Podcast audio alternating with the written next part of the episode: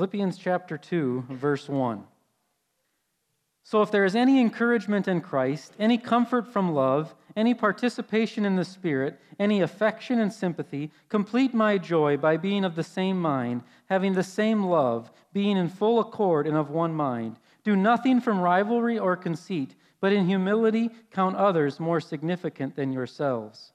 Let each of you look not only to his own interests, but also to the interests of others. Have this mind among yourselves, which is yours in Christ Jesus who, though he was in the form of God, did not count equality with God a thing to be grasped, but made himself nothing, taking the form of a servant, being born in the likeness of men. And being found in human form, he humbled himself by becoming obedient to the point of death, even death on a cross. Therefore, God has highly exalted him and bestowed on him the name that is above every name, so that at the name of Jesus every knee should bow in heaven and on earth and under the earth and every tongue confess that Jesus Christ is Lord to the glory of God the Father. Let us pray. Almighty God, we thank you for your word today, and we ask now that you would take your word and renew us, refresh us, change us, correct us. We pray that your word would have its way in our lives. In Jesus' name, amen. How many of you are familiar with the old TV show, The Lone Ranger? Okay, so about 50 50. The Lone Ranger is a pretty simple uh, show. It's basically got the exact same story every single show. Every single show, there's usually a shot out in the distance somewhere. And as the shot rings out as something is being robbed, on the scene, just happened to be riding by on their horse, is a man with a mask. The masked man usually arrives, and the people at the scene usually say, What do you want? Are you the one that's robbing us or seeking to harm us? Well, it ends up being that this is the Lone Ranger, the masked man. This masked man actually isn't there to do harm. This masked man is actually there to bring justice and to do good. And so the show continues by this masked man kind of entering into the community and helping find the criminals. But whenever the masked man arrives, and throughout the show, everybody's a little bit confused. Is this masked man here to help? Or is this masked man one of the robbers?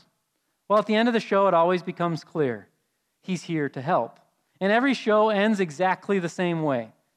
Everybody's kind of standing around celebrating the good that happened. Usually the town sheriff is right there, and the masked man, the Lone Ranger, is there. And everybody's kind of talking. As they're talking, they turn to the sheriff and they say, Well, who is this man? And as the question is being asked, the Lone Ranger just kind of sneaks away and rides away on the horse. And the sheriff always responds, It's the Lone Ranger. See, the Lone Ranger had the appearance of evil, had the appearance of questionable, but the Lone Ranger came and did good. And nobody knew his identity. They always wonder who is this? This question what is his identity? This question, who is this, is the exact same question that was being asked 2,000 years ago on what we've called Palm Sunday. We think of Palm Sunday as a cute little Sunday school story where there's a guy riding a donkey and all of the kids are lining up the street waving palms. This is anything but a cute event. It's not anything, it's not an orchestrated church event. This is not an event where children were standing on the streets and they were receiving candy from a nice man. Palm Sunday was a political mob. It was a mob that had gathered around that was hungry for something different. They wanted to be, to be freed from Roman oppression. And they knew that there was a man coming who had power. This man, who we read earlier in John chapter 12, had been said to raise someone from the dead. And so a lot of the crowd knew that, hey, there's a guy coming who's raised someone from the dead. This man could help us. So what do they do? They go out on the street and they welcome him like he's the king. Yet many of them have no idea who he is. It says as much in Matthew chapter 21. In Matthew's account of Palm Sunday, it finishes by saying, And many in the crowd said, Who is this man? They had no idea who they were dealing with. This was a political mob that did not have clarity on the who that was coming, but they did have clarity on what they wanted. They wanted a hero. They wanted a king that could save them. That's why they were shouting, Hosanna, blessed is the King of Israel. That's why they were laying down clothes on the road. Why? Because it was royalty coming. They wanted this person to be their king. I was talking to a daycare teacher this last week, and the daycare teacher was getting ready to teach stuff at their church this coming Sunday and was telling me a story about when they had done Palm Sunday in one of their classes before. And the teacher said they were asking the kids to reenact the story, wave the palm branches, and get all excited. So the teacher was doing the story, and she looked over, and all of a sudden, there's a couple of boys taking their clothes off and laying them on the street thing. And she's thinking to herself, whoa, whoa, whoa, slow down thing, stop thing. It's actually a pretty good, accurate description of what was happening because they were so desperate for a king. They were so desperate for someone who had the power to help them. They were laying all of their garments on the road saying, Come this way. We know you can help. Come, save us. But they had no idea who was on that donkey. See, this is a political mob that's gathering together, and it's actually a political mob that's a little bit comical. Because the leaders of the city, not the religious leaders, but the political leaders, are probably sitting back going, Oh, what is going on down in Precinct 13? There's reports of a guy on a donkey, and the guy on the donkey is going to help? I mean, the political leaders, the military leaders had to be sitting there going, if this guy had any power and any authority, he would be on a horse. And not only would he be on a horse, but he'd have his army behind him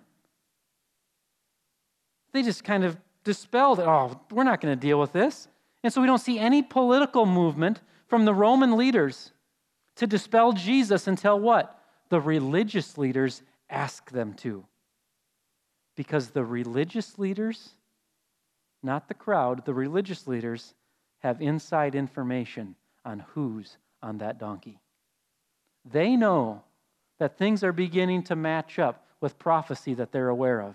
They know that there's this prophecy of somebody coming in on a donkey and palms being waved. So they're afraid. So the religious leaders have an idea of the who, the crowd doesn't know who, and the political leaders definitely don't know who they're dealing with on that donkey. Basically, the crowd simply knew this we want victory. That's all they wanted. They wanted victory. Palms are a symbol of victory. If you turn to Revelation chapter 7, you don't have to look there now, but in Revelation 7, verse 9, it talks about palms being waved as a symbol that the Lamb has been victorious. Palm branches are a symbol that there's, that there's been political or there's been military victory. And so when they're waving palm branches, these people are just saying, Yes, we're going to have victory. Our king is here.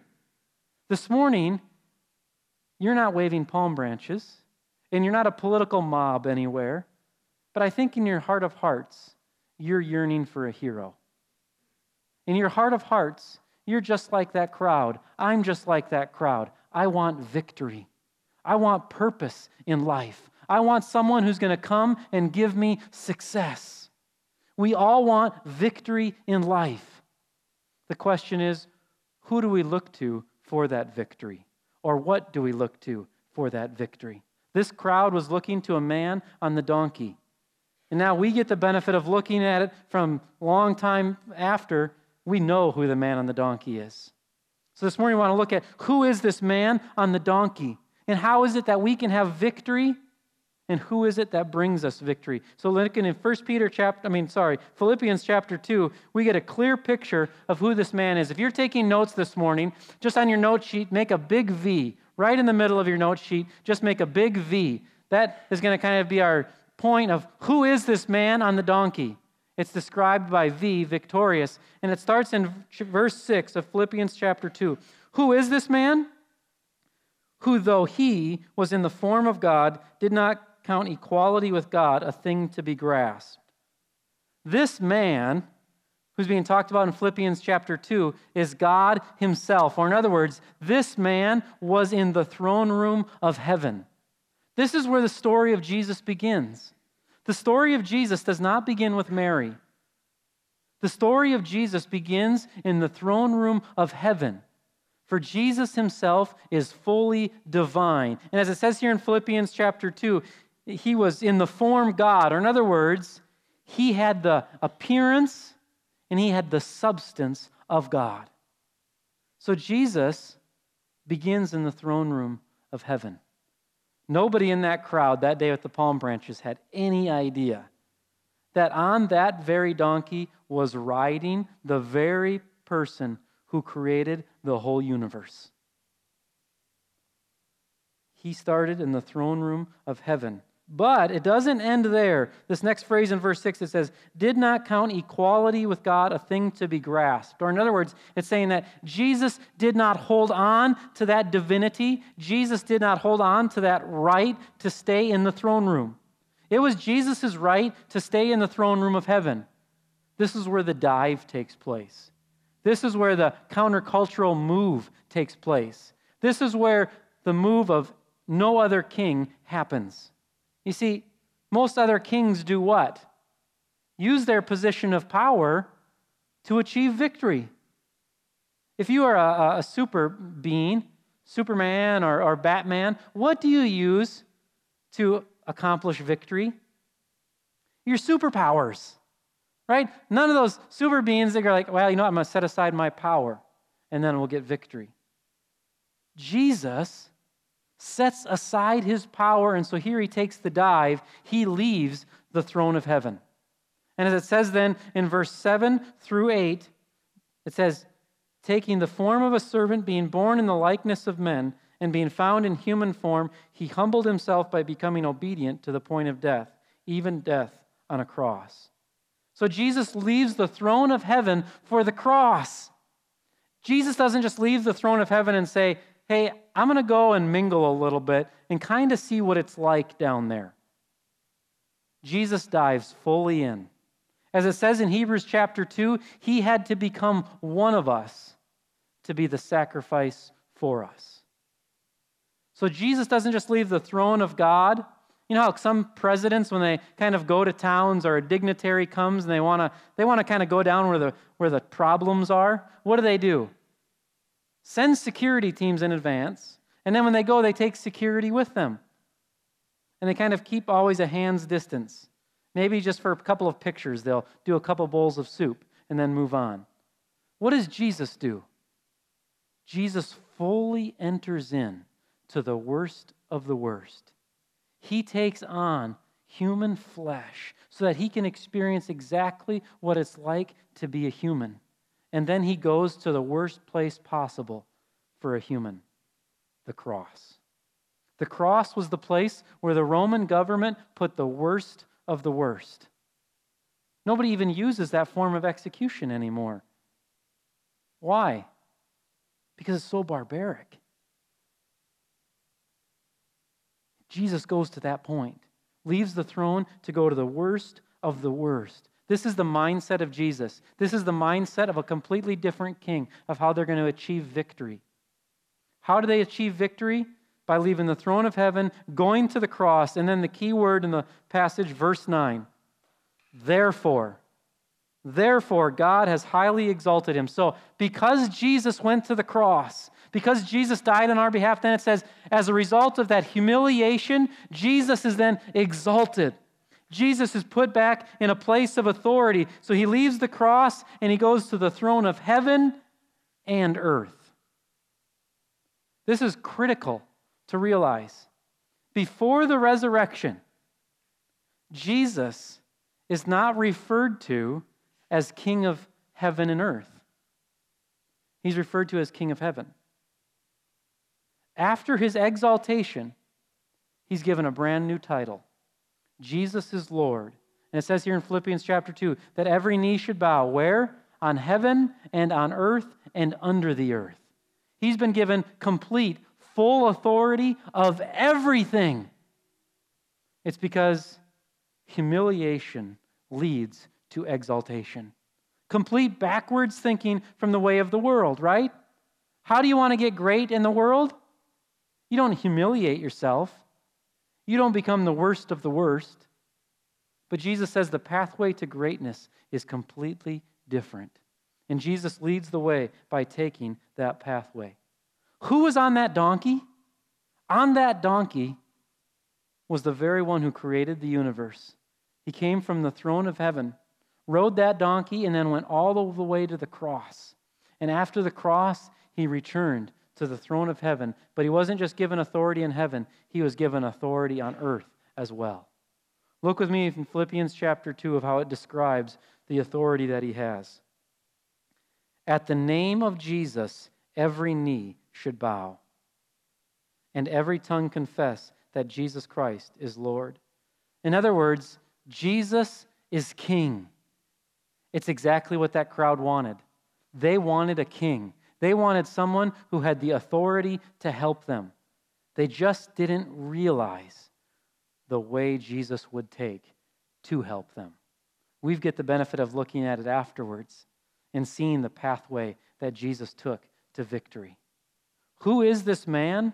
This man is the God man. God Himself taking on the form of humanity. And this God man is now has full authority over everything. So, what's our response to the God man? What if we said, This is our King? Jesus is our King, the one who left the throne of heaven, who died on the cross. He's the King of the world. What if we personally said today, He is my King? What should our life look like if Jesus is our King? Well, Philippians chapter 2 actually is built on this idea of exhorting us or encouraging us in light of this truth about who Jesus is. It's basically saying this because Jesus is this, you should be this. And that this is found in verse 4. Let each of you look not only to his own interests, but also to the interests of others. In other words, he's saying if Jesus is your king, you're going to follow the example of Jesus. Verse 5 emphasizes it even more. It says, Have this mind among yourselves, which is yours in Christ Jesus. Maybe your translation says, Have this attitude. Your attitude should be the same as that of Christ Jesus. So what it's saying is if, if Jesus is king, and the type of king that Jesus is, is one that doesn't stay on the throne, but humbles himself, you and I should have that exact same attitude. That attitude and that mindset is one of saying, others first. Not my needs, but others' needs. So, what would it look like to have a little attitude adjustment? Maybe you've used that phrase with your kids before, or someone used that phrase with you before. Hey, it's time to adjust your attitude a little bit. Well, what would it look like if our attitudes got adjusted a little bit? Well, think of the mindset of Jesus for a second. He's at the throne of heaven. So, heaven, what we know of heaven, gold, silver. We also know that there's angels 24 7 just worshiping around the throne. So that's what Jesus has got going on. Pretty good life. What does Jesus do? I'll set aside all of that privilege for the good of someone else. And he doesn't just set aside the privilege, but then he takes the opposite of privilege. He takes penalty and punishment. So, for you and I to have the attitude of Christ, it actually looks like this setting aside good things for the sake of other people. So, for example, everybody in here has full control of their calendar. You decide what you're spending your time on. There's good stuff that we can enjoy. There's athletic events that we can enjoy. There's hobbies that are, that are good things. But if we're going to have the attitude of Christ, Sometimes we have to say, you know what? I'm going to give up this good thing so someone else can have a God thing. A Christ like attitude is willing to set aside personal privilege and personal right for the good of another person. So, for example, maybe this next week, over your lunch break, instead of reading a book, maybe that's what you normally do, you invite someone in your office to go to lunch with you who no one else takes to lunch. Is it your right to read a book during lunch? Absolutely. There's nothing wrong with reading a book during lunch. But the attitude of Christ is this I'm going to set aside that good thing in order to benefit someone else. Maybe this summer you say, you know what? I'm not going to worry about my lawn being perfect. So I'm going to set aside my lawn and give that time to help someone else in need. Is there anything wrong with a good lawn? Absolutely not. But maybe you just give up that good thing for the sake of someone else, For all of us, it would look a little bit different. But are we willing to have that attitude, that mindset, where we set aside something good in order that someone else can get a God thing? It's exactly what Jesus did. Jesus set aside personal privilege and took on personal punishment for your sake and my sake. And here's the crazy thing of the whole deal He gets exalted afterwards. So there's a blessing here. You know, you can hear this morning, you can hear the command like, oh my goodness, Pastor, you're asking me to give up one time fertilizing my lawn. Do you know what you're asking? You know, so we, we, we hear the command, we, we think it's such a burden. Well, at the same time as you hear the command, hear the blessing. That there's exaltation afterwards. That if you want to be great in the sight of God, what do you have to do? You have to be humble like God Himself is. There's exaltation after the humiliation. There's nothing wrong with saying, I want to be great. The question is, what pathway do you take to get there? God never says, hey, don't be great. I mean, you don't want to be great. That's a bad thing. No, no. God gets after you when you choose a different path to the greatness. Very clearly, the Apostle Paul is saying, your mindset should be the same of Jesus Christ. The mindset of Jesus Christ was one of setting aside personal privilege for personal punishment so that someone else can benefit. This morning, do you need an attitude adjustment? Do you need an attitude adjustment that puts others before yourself? How many of you parents have ever thought about forcefully giving your child an attitude adjustment? It's okay to be honest. Nobody's calling anyone here. Thing. Some of you are either you're way better parents than I am, thing, or you're not being honest. Thing. Right? I mean, there's just those moments when what? It's all about them. And it's all about them when what? They even have everything. It's still all about them. And that's when you say you need a little bit of attitude adjustment here. So that you can look a little bit beyond yourself for the sake of the other. This morning, I'd encourage you, I'm not endorsing physically creating that um, attitude adjustment thing. There's an amazing mystery. The creator of the universe has the power and the authority that, if he wanted to, could just create that attitude adjustment within us. But he does not. For whatever reason, God does not. That's why the exhortation is there in Scripture. He says, hey, it's right before you. You've seen what Jesus has done. The question is, are you going to be willing to adjust your attitude yourself? This morning, every one of us is looking for a hero. I'm here to tell you, your hero has already arrived. Your hero has been victorious because he set aside his personal privilege and took your personal punishment. This next week is usually called Holy Week. I'd encourage you this next week to call it Week of Victory. That's actually what we're remembering. We're remembering how our King brought us victory. It's a week to be victorious. And we celebrate that we are victorious because of what Jesus Christ has done on our behalf. And now the question is will we be victorious in our living? To be victorious in our living is to have the same attitude of Jesus Christ who conquered on our behalf.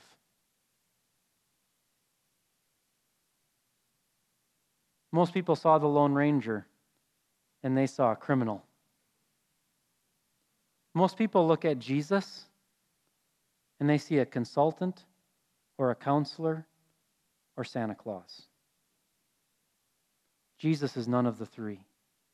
And when Jesus was on that donkey, nobody in that crowd was saying, Yes, a counselor is here. Nobody in that crowd was saying, Oh, Santa Claus is here, gifts. Everybody in that crowd was saying, A king has arrived, one who can save us. When you see Jesus, you don't think king, just like when you look at the Lone Ranger, you don't think good guy. But Jesus is a king because he comes from the throne of heaven and goes to the cross, cross on our behalf and then returns to the throne of heaven and has power over heaven and earth. This morning, would you like to have victory?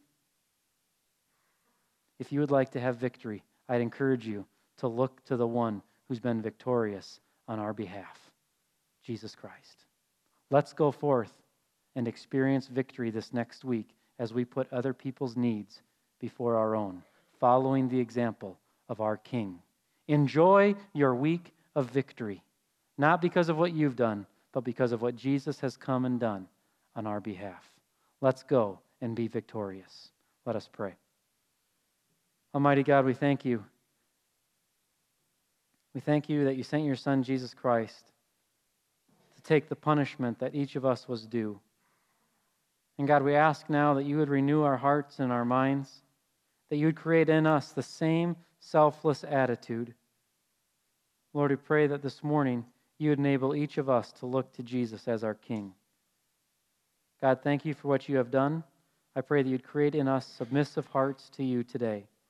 And I pray this next week, God, right now I ask that you would lay something practical on each person's heart or mind, something that they can specifically do for someone else. I pray that you would create in each person a hunger and a desire to lay aside personal privilege for the sake of another person. God, thank you for your humility. Create that in us now. In Jesus' name, amen.